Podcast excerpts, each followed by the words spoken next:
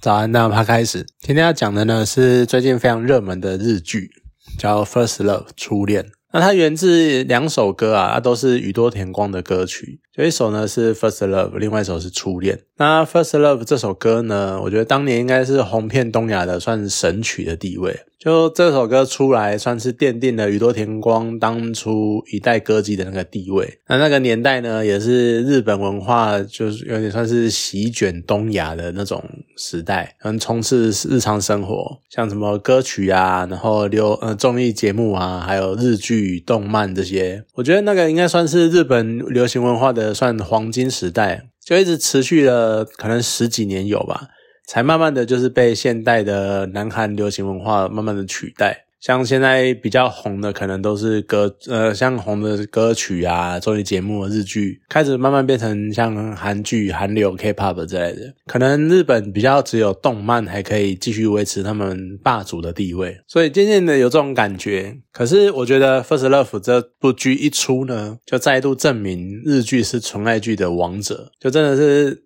他把他们把他们把纯爱剧真的拍的非常的细腻细致，就真的是很厉害。像在看前两集的时候啊，只要《First Love》这首前奏一下，我就是全身都在起鸡皮疙瘩，然后头皮发麻的那状态。我觉得这首歌应该是我前三喜欢的日文歌，那也是第一首就听到差一点就可以直接用唱的日文歌之一。我觉得真的能用这首歌做发想，然后编出整个剧本的编剧，他叫韩竹百合。他真的非常的厉害，尤其是这首歌的第一段歌词啊，在剧中很常出现，然后会带字幕这样子。他那一段手段的那个歌词，根本就是整部剧的剧情大纲，就整个最关键的情绪、最关键的事件都包含在那段歌词里面。他甚至于连最后呢，去衔接宇多田光的另外一首歌叫《初恋》，他也有对应这首歌歌词的那个相正的意义。我觉得真的是非常令人佩服。那之前会听人家说啊，就是所谓的爱情故事，他们就会建立在不断的错过跟各种误会上，然后他们要看起来好像有进展，但是下一秒又倒退，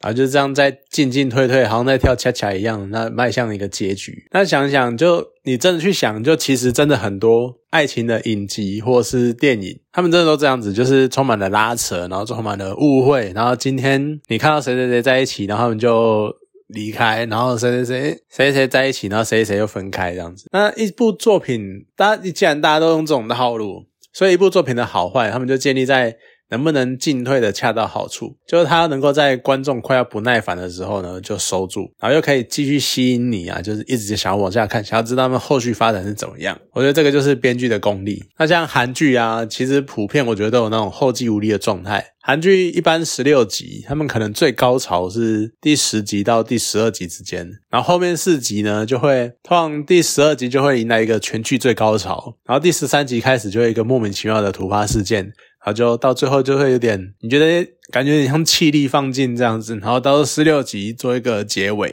可是像 First Love 啊，他们就是把这个尺度拿捏的恰到好处，所以很多地方它其实都是老梗，就你大概都知道接下来会发生什么事情，就很多剧情都是这样剪。那你看很多很多作品的话，就会都大概都知道等一下会发生什么事。可是演到那边的时候呢，你还是会被。当下的情绪跟当下的那个画面，然后感动，然后甚至于是落泪，就像第一集最后啊，有一个交计程车的交汇，即使。我一开始就觉得说，第一集应该会落在，因为他第一集一开始男女主角的故事线是分开的啊，一开始就会觉得说，那应该第一集就会收在男女主角可能见面或是有交有交集这样有交集这样子。可是你当那个画面出现的时候，我就还是情不自禁的流泪下来，因为那个真的是太感人了，所以你还是会轻而易举的被感动到。我觉得这部影集它有趣的地方在于，它除了是爱情的故事，它前半呢还掺杂一点悬疑的元素，像是男主角秦道跟女主角野樱终于再度相会的时候呢，就他们的爆点是野樱她居然不认识秦道，这里会觉得很莫名其妙，因为他一开始就是你可以知道他们两个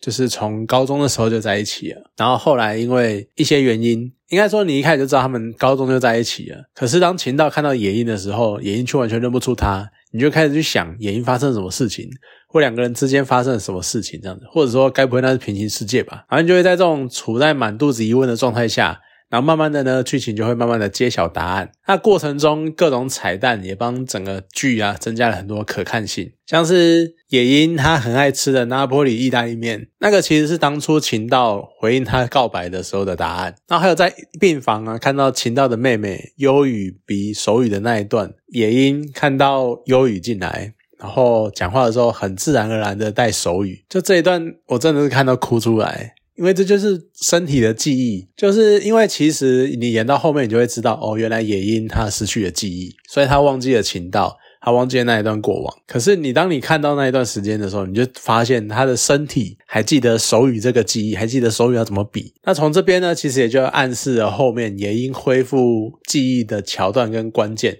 就关键呢就是身体记忆，他就是靠身体记忆这种东西，然后来恢复他的记忆。没有错，果然呢，最后就是靠《First Love》这首歌恢复记忆。那当然也很好猜啦，因为毕竟就是主打的就是这首歌嘛。那刚刚就像我刚刚讲的，《First Love》呢，我听到差点就是可以。空耳唱，就是我可以，因为以前不会日文，我一直听，一直听，一听，听到那个音，我几乎是快要可以直接单纯用唱的这样子。所以那个前奏一下哈，我就会自然而然身体就会起鸡皮疙瘩。然后呢，当野音。所以，当我看到野音，就是听到那个歌曲，然后那个过往回忆马上一一浮现的那个样子，完完全全就可以说服我。因为一首歌深藏在你的心中的话，或者你听的真的听到非常的熟的话，你听到那首歌，你就会自然而然的想起很多事情。那个就是一个感觉，一个感触，那个就是一个连结。只是说实在的，这个片段虽然说是大多人口中的那种。所谓的暴击啊、暴泪片段，可是他对我，我在看那一段的时候，其实觉得还好，因为一来是当野鹰的小孩咒呃点缀缀拿起琴道的 CD 随身听的时候，我已经猜到里面就是哪一片 CD 随身听了，它就是宇多田的那一首。那二来呢，就是我可能因为我比较晚才开始看这部剧，啊，已经很多人都在讲说他们怎么第八集看到爆泪啊，反正觉得算一算剧情的安排，就第九集要收尾嘛，所以第八局应该就。重大的爆点，那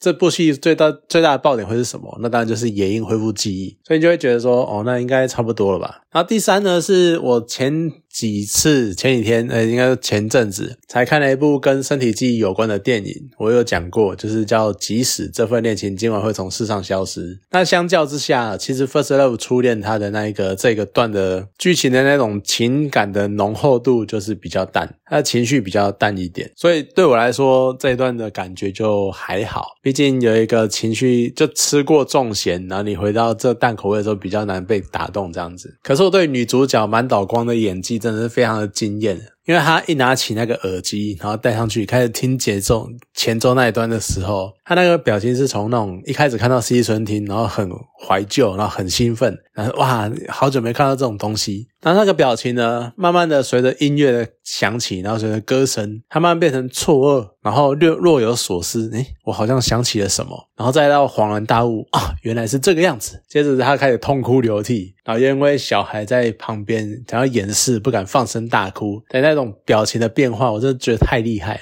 因为他想起了一切，然后想起过去那段刻骨铭心的过的爱情，可是他却发现。这么久都没有再见到秦导了，然后他非常的难过，所以他就是痛哭流涕。可是又因为小孩在身边，他不敢放声大哭，因为小孩一定会问他做那为为什么会这样哭，可他又会觉得不好意思，所以那个表情那种压抑感真的是非常的演的演绎的非常的到位。我觉得那一幕真的是绝对是今年的经典场景啊。然后刚刚讲那一段。所谓的爆泪片段，我觉得还好嘛。啊，反而整部剧呢，让我最哭、最爆哭、最不能自已的是，当秦道知道野鹰的目标是县内第一志愿的时候，然后开始发奋努力。用功读书的那一段，我看到那段整个爆哭诶，我不知道为什么，就是他开始奋发，然后开始努力那边念书，然后挑灯夜战，然后疯狂的念书的时候，我真的是爆哭。然后还有另外一段是那个接下来的时光宝盒中，就请到他补充了第二封信啊，再给我第二连集这样子，哇，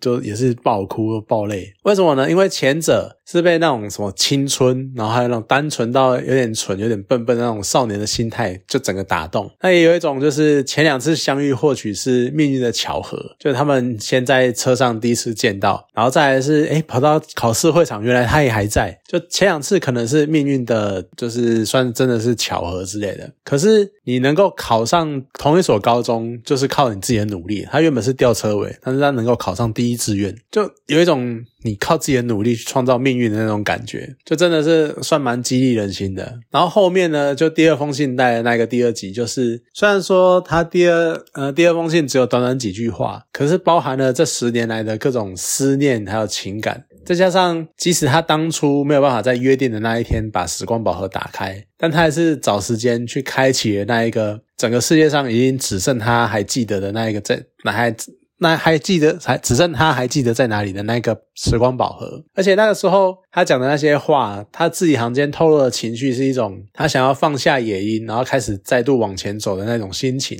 你在看那一句话的时候，然后你再去衬托当秦道再次看到野鹰的时候，那种。我还是放不下这个女人的那种心情，你就更感受到那一封信的那一个算是关键点之类吧，就整个情绪包含在里面。我真的是看到那边真的受不了。可是你看又能怎么办呢？就好像放不下，可是其实。又好像应该要放，因为秦道他已经有新的对象了。整部剧的秦陈年秦道，他就在这样的心情中拉扯。他有一个几乎论及婚嫁的女友，但是当他看到野鹰的时候，这个初恋女友，这是在他心中占最重要位置的女女人。当然，他还是就非常的拉扯，非常的挣扎。那当然好了，他。的确，他还是亲了野鹰，那所以你要说他就是一个劈腿的男人，也没有说错。可是也是因为这样的矛盾，才会让他最后要决定要离开日本，然后到冰岛去，因为他知道，毕竟他就算再跟恒美在一起。就算很美真的很爱他，就算他不管怎么样，可是呢，他都已经证明了他放不下野鹰，他